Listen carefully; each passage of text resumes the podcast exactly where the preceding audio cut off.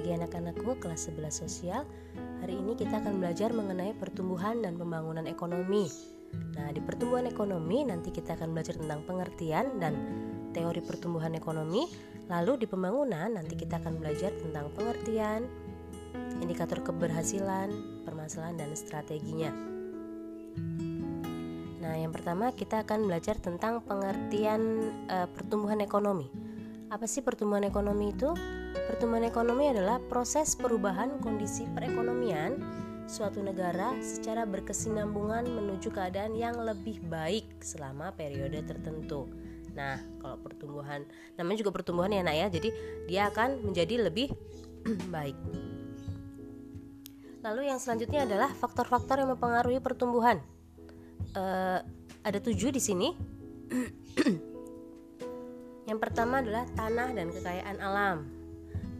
Kedua, jumlah dan mutu penduduk serta tenaga kerja. Yang ketiga ada barang-barang modal dan teknologi.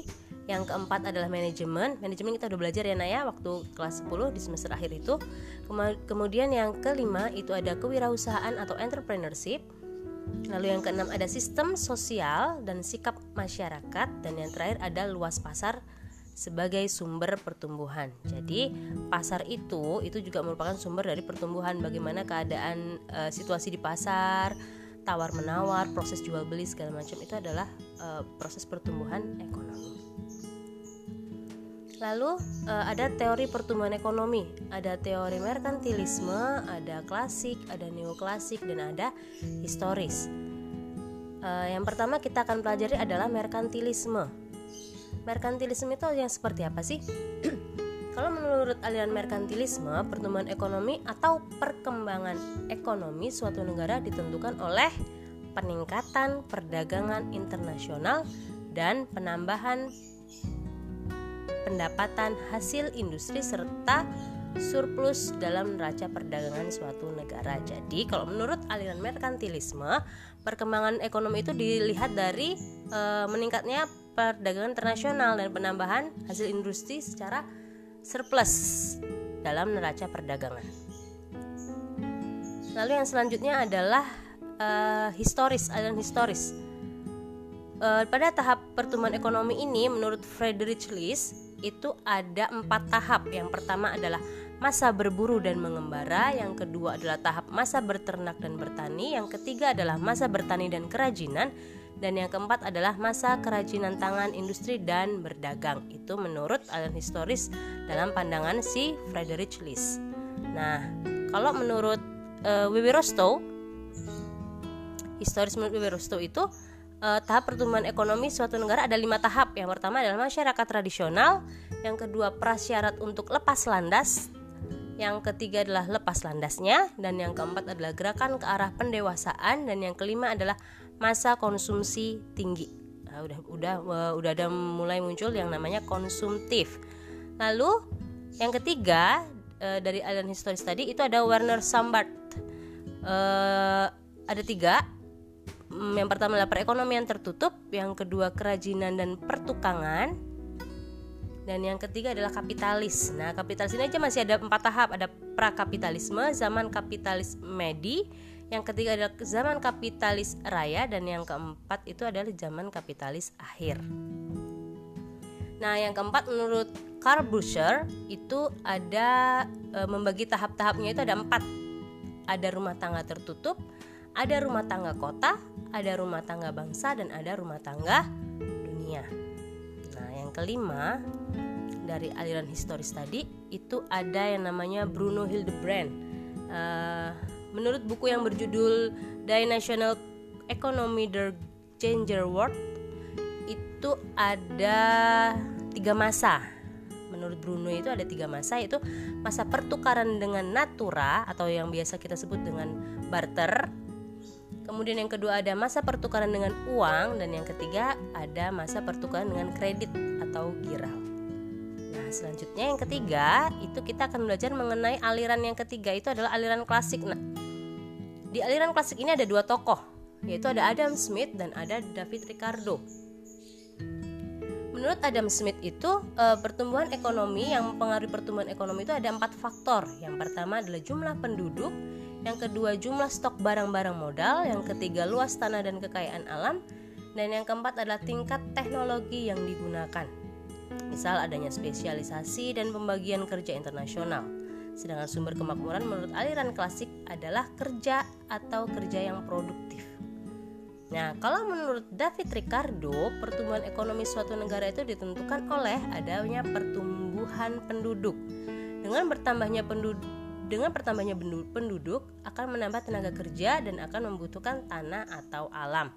Nah, itu e, dari aliran klasik. Nah, lalu yang terakhir adalah e, yang terakhir adalah aliran neoklasik aliran neoklasik ini ada tiga tokoh. Yang pertama adalah Joseph Schumpeter. Uh, dari Joseph ini ada tiga nak. Uh, ada pengusaha, ada inovasi dan ada teknik produksi baru, bahan baku baru dan teknik pemasaran yang baru. Lalu yang kedua adalah Harold Domar. Nah, kalau menurut Harold Domar ini pertumbuhan ekonomi itu yang teguh itu akan mencapai kapasitas penuh dalam jangka yang panjang dalam proses produksinya. Lalu yang ketiga adalah Solo Swan. Nah, menurut dia ada empat anggapan dasar dalam menjelaskan pertumbuhan ekonomi. Yang pertama adalah tenaga kerja, yang kedua adalah fungsi produksi, yang ketiga adalah adanya kecenderungan menabung, dan yang keempat adalah semua tabungan masyarakat diinvestasikan. Nah, eh, itu adalah pertumbuhan ekonomi. Nah, Nah, sekarang kita akan lanjut ke pembangunan ekonomi. Apa sih pembangunan ekonomi itu? E, pembangunan ekonomi adalah pertumbuhan ekonomi yang diikuti oleh perubahan-perubahan dalam struktur ekonomi dan corak kegiatan ekonomi atau usaha meningkatkan pendapatan per kapita dengan jalan mengolah kekuatan ekonomi potensial menjadi ekonomi yang real melalui penanaman modal, penggunaan teknologi, penambahan pengetahuan, peningkatan keterampilan, penambahan kemampuan berorganisasi dan manajemen. Lalu e, sebenarnya indikator keberhasilan pembangunan itu yang seperti apa sih? Nah, pembangunan yang berhasil di suatu negara itu di, e, bisa kita lihat melalui adanya peningkatan pertumbuhan ekonomi, ada peningkatan GNP dan pendapatan per kapita, kemudian ada distribusi pendapatan yang relatif merata, lalu ada menurunnya angka kemiskinan, angka pengangguran, dan tingkat kematian, lalu ada pemerataan pembangunan dan hasil-hasilnya, lalu ada meningkatnya industri manufaktur, kemudian ada menstabilkan nilai uang rupiah, ada pertumbuhan sejumlah industri di dalam negeri sehingga mempengaruhi peningkatan ekspor. Nah, itu ada beberapa beberapa dari uh, indikator keberhasilan dalam pembangunan. Lalu yang selanjutnya yang akan kita pelajari adalah tentang e, masalah masalah-masalah pembangunan ekonomi di negara berkembang. Biasanya disebut dengan kalau zaman sekarang nyebutnya negara berflower ya, ya. Jadi negara berkembang e, itu ada e, tingkat pendidikan biasanya ya, tingkat pendidikan yang rendah sehingga pengetahuan yang diperoleh lebih sedikit. Kemudian pertaniannya masih tradisional, taraf hidup yang rendah, produktivitas yang rendah kekurangan modal dan tenaga ahli, lalu ada laju pertumbuhan eh, laju pertambahan penduduk yang tinggi atau perkembangan penduduknya pesat, eh, masalah menciptakan kesempatan kerja dan pengangguran, kemudian ketergantungan pada sektor pertanian, lalu ada kemalasan dan ketidakdisiplinan seseorang. Nah, itu adalah masalah dari negara berkembang. Lalu yang terakhir adalah sikap yang tidak mendorong untuk berproduksi. Lalu uh, yang terakhir yang kita pelajari adalah tentang strategi ekonomi Indonesia uh, dijabarkan dalam tiga kebijakan strategis nasional ya. Ini yang pertama adalah pemantapan perekonomian nasional, yang kedua peningkatan kesejahteraan rakyat, dan yang terakhir adalah pemeliharaan stabilitas sosial dan politik. Nah, uh, sampai di sini dulu nak uh, pembahasan kita mengenai pertumbuhan dan pembangunan dari ekonomi. Uh, nanti akan ada materi hitungan, materi hitungan nanti akan dijelaskan secara langsung lewat Google Meet. Uh, kalau tentang hitungannya itu tentang perhitungan tingkat pertumbuhan ekonomi. Oke. Nah, sekarang disimak. Selamat mendengarkan ya. Terima kasih.